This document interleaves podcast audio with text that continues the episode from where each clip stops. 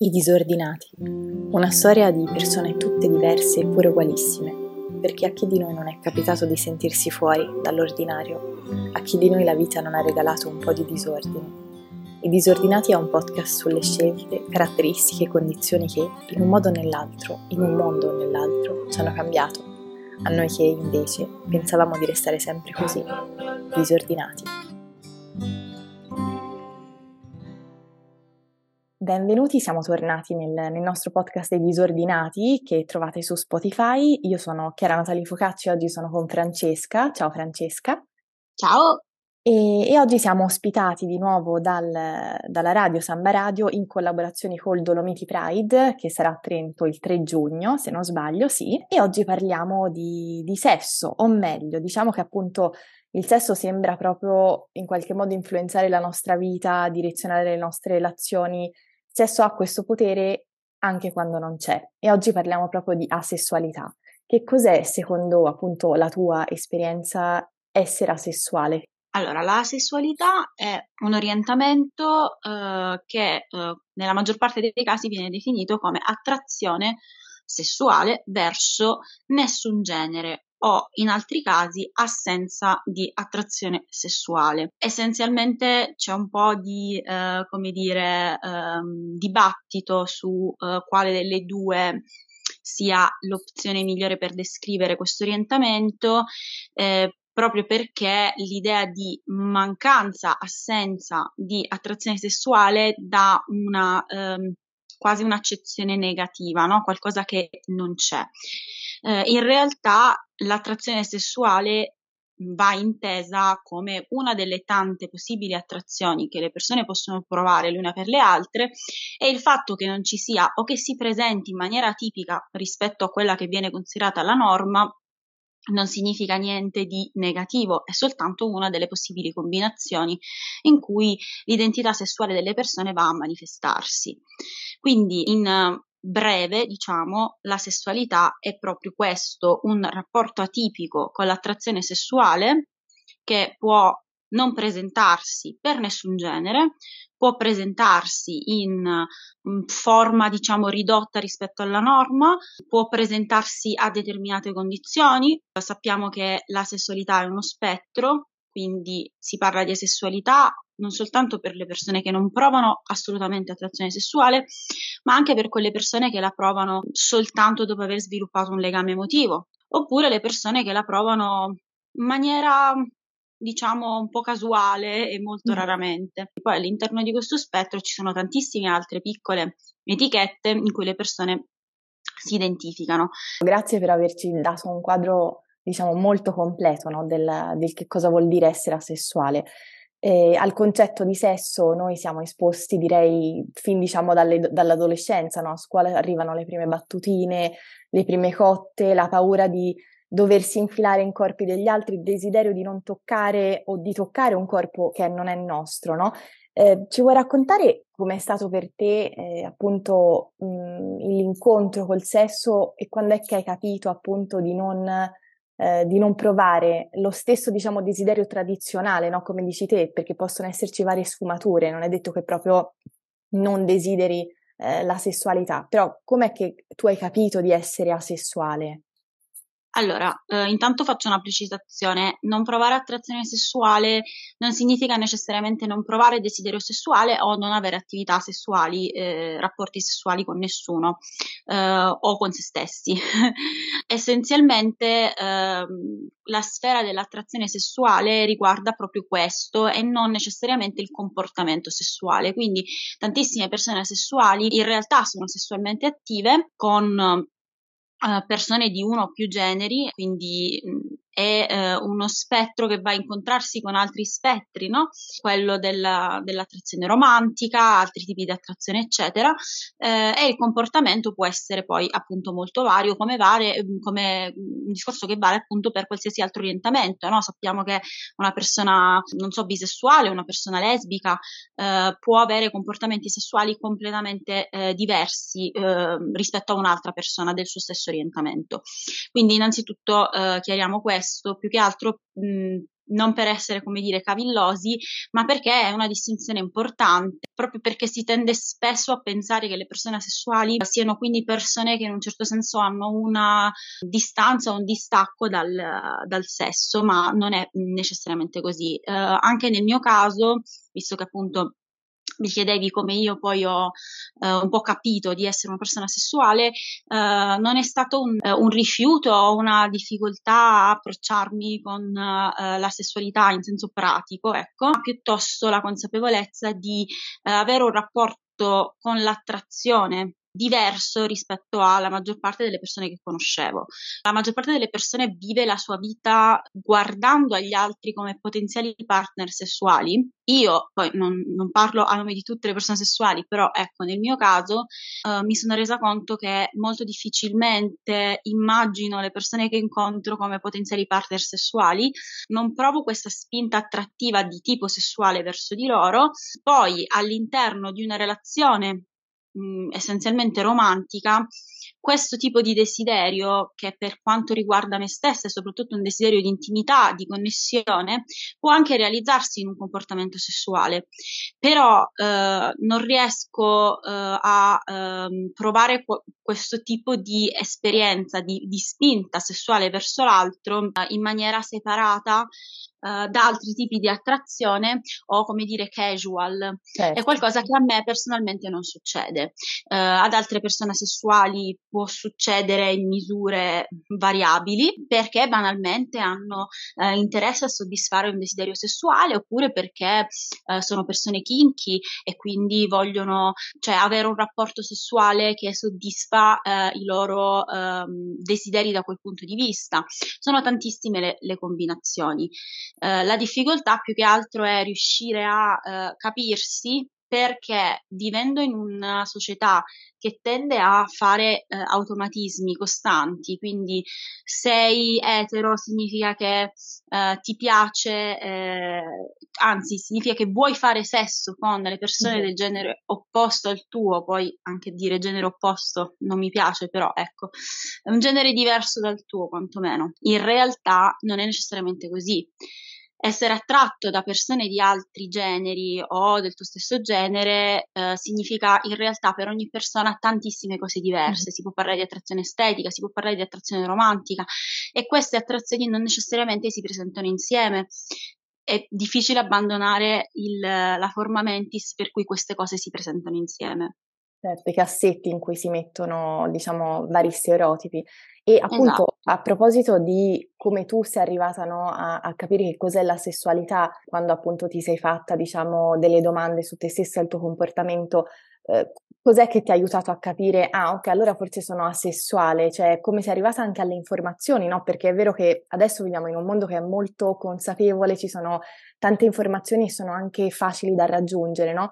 Però ecco, mi immagino che anche in un momento, diciamo, delle generazioni più avanti, ecco, forse è stato più difficile, no? Per qualcuno di asessuale capire che appunto va tutto bene con, con quella persona, semplicemente sono asessuale, quindi ho delle caratteristiche rispetto alla sessualità più tradizionale diverse.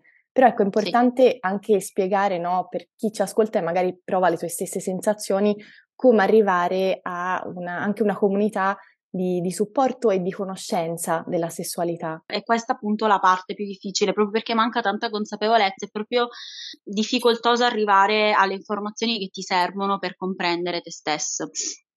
Eh, io personalmente ci sono arrivata attraverso i social, mm. eh, tanto demonizzati, eh, ma che in realtà per eh, le identità marginalizzate eh, possono essere alle volte l'unica fonte di informazioni. Illuminanti. Ehm, Esatto, perché sono spazi in cui le persone raccontano le proprie esperienze e queste esperienze possono risuonare con le tue.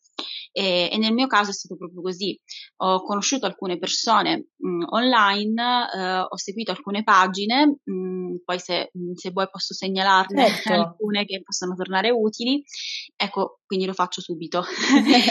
una che mi ha, mi ha, aiutato tantissimo è stata appunto su Instagram, la versione migliore eh, di questa ragazza ragazza asessuale che ha fatto molta divulgazione in merito ehm, e quindi a cui devo veramente tanto. Altri spazi in cui si possono ricevere informazioni e anche poi interagire e trovare comunità, come dicevi anche tu prima, eh, possono essere eh, Arrow Ace Fox, uh, quelle di um, gruppi di persone che effettivamente si occupano anche di fare attivismo e divulgazione. Io per esempio faccio parte di questa rete di attivismo che si chiama Rete Lettera e che ha uh, la sua pagina su Instagram, anche su Facebook, in cui appunto um, fa divulgazione e attivismo, promuove un po' di informazione corretta e anche poi delle, presenta delle istanze politiche.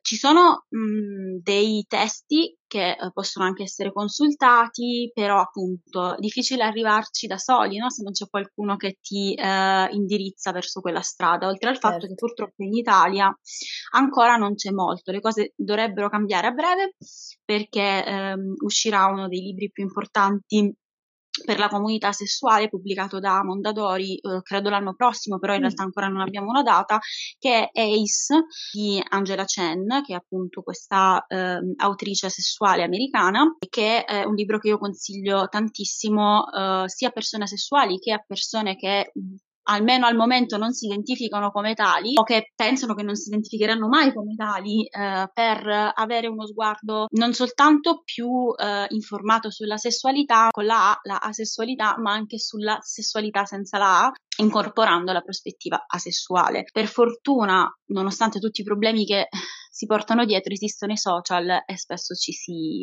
ci si connette così.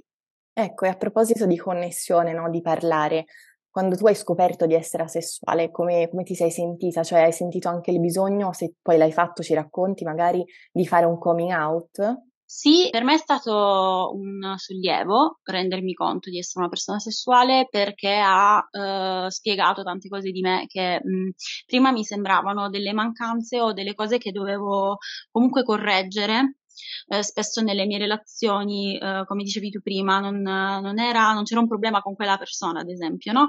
Eh, e non c'era neanche un problema con me, ma era semplicemente che io vivevo eh, la mia sessualità, la mia attrazione, il desiderio in maniera diversa da quello che eh, veniva considerato normale. E quindi per me è stato eh, liberatorio poter dare un nome a questa cosa e quindi dire a me stessa e agli altri che non potevo né volevo cambiarla e poi eh, appunto l'etichetta di base eh, non è tanto importante come, come stringa di parole, ma per la comunità che ci sta dietro, quindi riuscire a uh, connettermi con delle persone che provavano quello che provavo io, per cui per me era importante fare coming out per potermi presentare in un certo modo eh, in certi spazi dicendo io sono questo, conosciamoci, no? E parliamone e l'ho fatto anche in famiglia. Eh, diciamo che la parte difficile è proprio far capire che cosa significa, no? Eh, è un po' il cruccio di tutte le persone sessuali eh, perché spesso mh, il coming out viene invalidato o, o mh, ecco, viene patologizzato perché si, ti viene detto vabbè allora sei soltanto malato, è un problema ormonale, che so, no? Purtroppo queste cose succedono eh, non soltanto con persone che non hanno a che fare con la salute fisica e mentale delle persone, ma purtroppo anche con operatori sanitari e mh, professionisti della, uh, della, salute mentale. La parte più difficile è proprio farsi capire e non venire né invalidati, mh, perché magari molte persone dicono no, vabbè, ma non è così, è soltanto oh. una fase, non hai trovato ecco. la persona giusta, no? E questa è la parte più critica del coming out, dover stare lì, spiegare, uh, come dire, sopportare le microaggressioni che possono verificarsi e, e spesso rifarlo tante volte, perché magari la prima volta in cui l'hai fatto fatto non, l'altra persona non ha capito appieno, mm. quindi ti ritroverai in un'altra situazione in cui dovrai rispiegare, eccetera, eccetera. È un po' sfiancante e, ed è per questo che faccio la, l'appello politico, eh, dovremmo parlarne di più, Uh, dovremmo parlarne di più in contesti educativi. È vero che in Italia facciamo fatica con l'educazione sessuale più blanda e più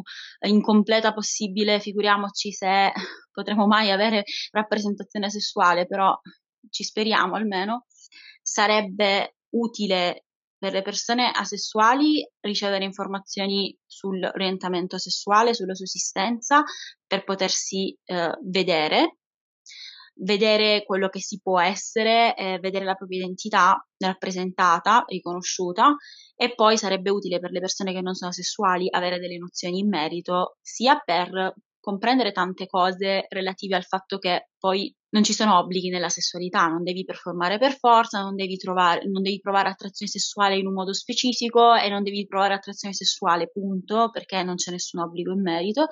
Eh, e poi perché se si capisse cos'è la sessualità, noi non dovremmo spiegarlo in continuazione. Certo, per, Quindi... per accompagnarti no, anche nel tuo percorso e fare questo percorso insieme, soprattutto quando si parla appunto di famiglia, di amici, di comunità ehm, rispetto appunto a, a, ciò che è altro da noi, no? Gli asessuali vivono relazioni amorose, questo è anche importante dirlo. E come viene vissuto l'amore in una relazione asessuale? Hai detto che ci sono varie sfumature, no? Quindi hai detto che il sesso in realtà può esistere in una relazione amorosa tra due asessuali. Appunto rispetto a questo, quindi mh, ci confermi che appunto per avere una relazione amorosa non devi per forza averla con un altro asessuale.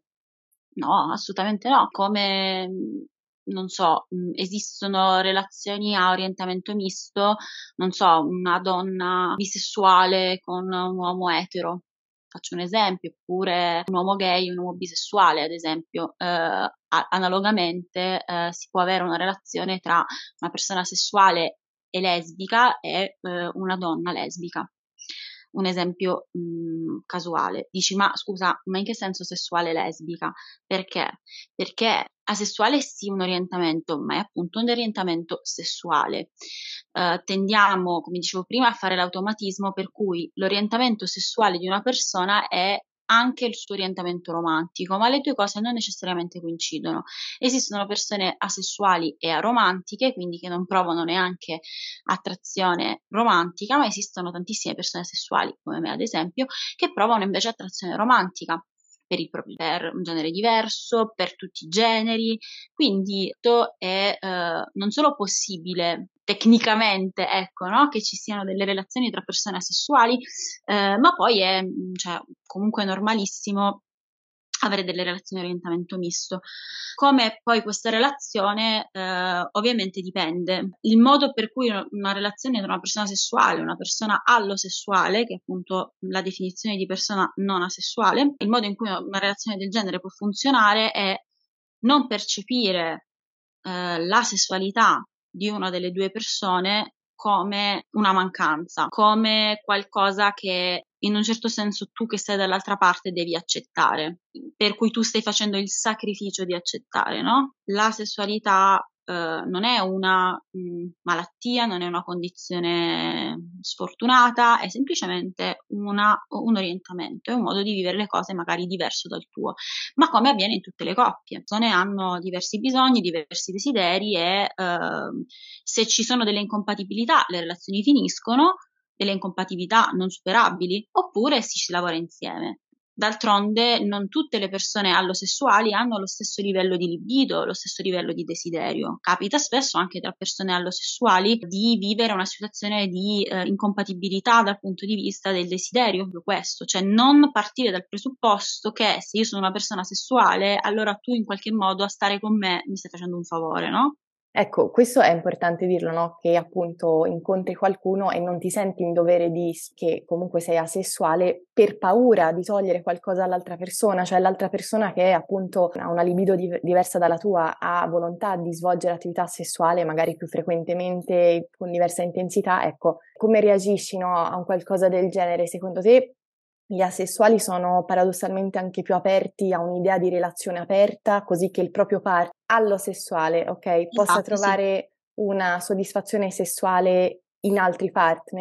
Allora, questo dipende dalla persona, nel senso che come per qualsiasi orientamento ci sono, tu puoi essere ben disposto verso il poliamore, come no. In generale le persone sessuali si può dire che hanno, come dire, una comunicazione tra virgolette migliore tra mille virgolette relativamente al sesso, ma perché è qualcosa che sono obbligate a fare, nel senso che il mondo si aspetta un determinato comportamento sessuale da parte tua e se tu in qualche modo ti discosti da questa normatività, eh, sei in qualche modo tenuto a spiegarlo. Per cui va da sé che le persone sessuali sono abituate a discutere e negoziare eh, relativamente al comportamento sessuale. Una cosa che però ci tengo a dire è che quando parlo di comportamento sessuale io non intendo soltanto la frequenza, ad esempio, no? con cui tu hai eh, rapporti sessuali, ma in generale il modo in cui ti poni verso il sesso. Um, ad esempio, uh, per molte persone mh, all'osessuali, il problema nell'avere a che fare con le persone sessuali non è tanto eh, il fatto di avere meno rapporti di quelli che vorrebbero, perché non è necessariamente così. Ci sono persone sessuali con una libido più alta dei loro partner allosessuali, quindi il punto non è che se sono asessuale necessariamente farò poco sesso, non lo vorrò fare, eh, o ne farò di meno o ne vorrò fare di meno del mio partner. Per molte persone allosessuali è difficile accettare di non essere desiderate nel modo in cui loro desiderano i loro partner, cioè persone verso cui provano attrazione sessuale. Mi rendo conto che sia un po' difficile come concetto, però quello che voglio dire è che spesso la società non indica, eh, non regola ecco, soltanto il modo in cui o la quantità in cui noi facciamo sesso, ma anche quanto dovremmo volere l'altra persona. Non sì. esorcizziamo anche le persone che invece vogliono sfruttare al meglio il loro, il loro, corpo, la loro sessualità in un modo diverso rispetto alle persone asessuali. Cioè, c'è comunque bisogno di trovare un partner che sia compatibile con te e il dialogo sì, sì, sessuale è fondamentale per capire proprio se ci può essere un amore, un futuro insieme rispetto appunto a incompatibilità. Quello che volevo dire è che eh, spesso quello che viene difficile da accettare è l'idea di non essere desiderati nel modo in cui noi siamo abituati a vedere rappresentato il desiderio o percepito il desiderio. Uh, l'idea che all'interno di una relazione la sessualità uh, sia centrale, no?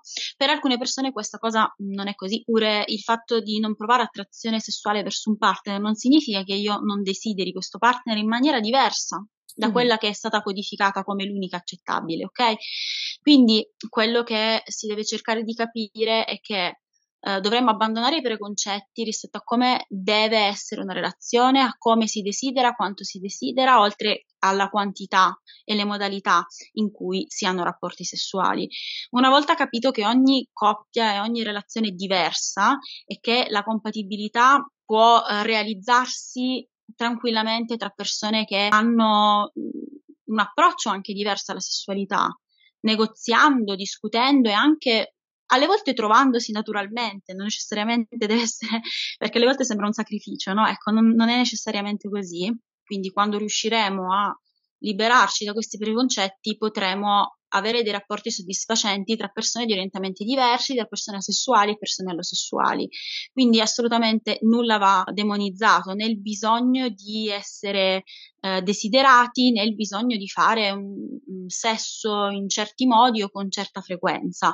Eh, allo stesso tempo non va demonizzato il contrario e e a proposito di preconcetti, no? eh, eh le persone asessuali come si inseriscono nella community LGTBQ? È in maniera conflittuale, nel senso che, eh, cioè non che le persone sessuali siano conflittuali rispetto alla comunità, è piuttosto forse il contrario, nel senso che proprio perché appunto ci sono molti preconcetti, eh, molto spesso è difficile eh, che il resto della comunità si apra all'inclusione delle persone sessuali eh, o perché appunto c'è un'invalidazione dell'orientamento che viene considerato una malattia malattia oppure proprio per ignoranza rispetto a co- che cos'è questo orientamento, eh, pensano che magari le persone sessuali siano un po' degli etero che vogliono sentirsi speciali, vere cose che mi sono sentita dire. Presupposto che comunque io non sono etero, per cui farei comunque parte della, della comunità, mh, come tante altre persone sessuali. Poi esistono ancora molte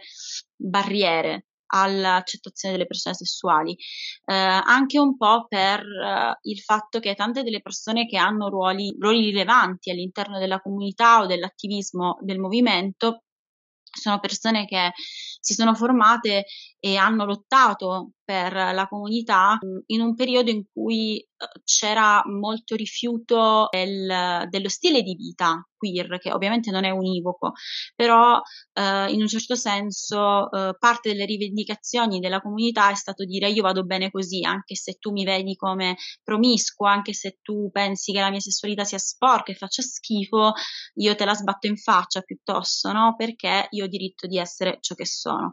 E per queste persone che hanno fatto la storia della comunità, e che dobbiamo assolutamente ringraziare per il loro impegno, alle volte è difficile eh, capire che eh, ciò che vogliamo noi persone sessuali non è negare l'importanza di queste esperienze né ehm, la comunità sessuale si, eh, cioè uno dei concetti al centro del, delle istanze della comunità sessuale è proprio l'autodeterminazione. Ogni persona ha diritto di autodeterminarsi e autodeterminare la propria sessualità.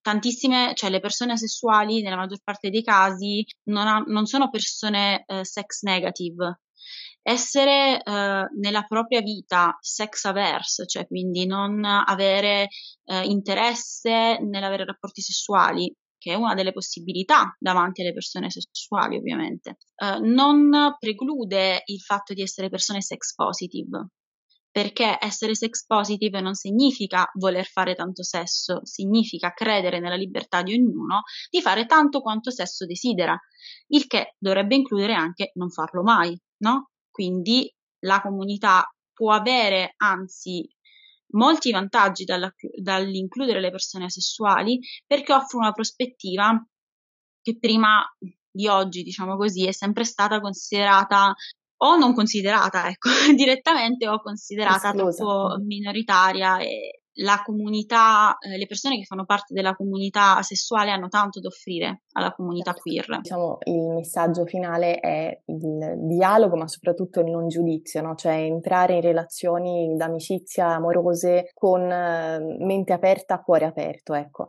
Eh, Francesca, io ti ringrazio tantissimo per, per, averci aperto gli occhi su questa tematica che molto spesso, come dici te, è messa da parte. No? Ti vediamo sicuramente a Trento, forse per, per il Pride. Speriamo di sì. Un abbraccio e speriamo a presto, ecco, grazie ancora. Grazie a te.